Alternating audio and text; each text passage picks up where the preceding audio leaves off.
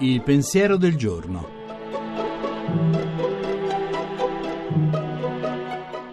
In studio Paola Ricci Sindoni, professore ordinario di filosofia morale. Secondo recenti sondaggi, il 73% delle donne americane hanno un'impressione negativa sul candidato repubblicano Donald Trump. Sono infatti numerose le occasioni in cui ha dimostrato il suo maschilismo vecchio stile che va dalla falsa galanteria sino alle scioccanti espressioni sulle poche qualità intellettuali e le molte fisiche delle donne.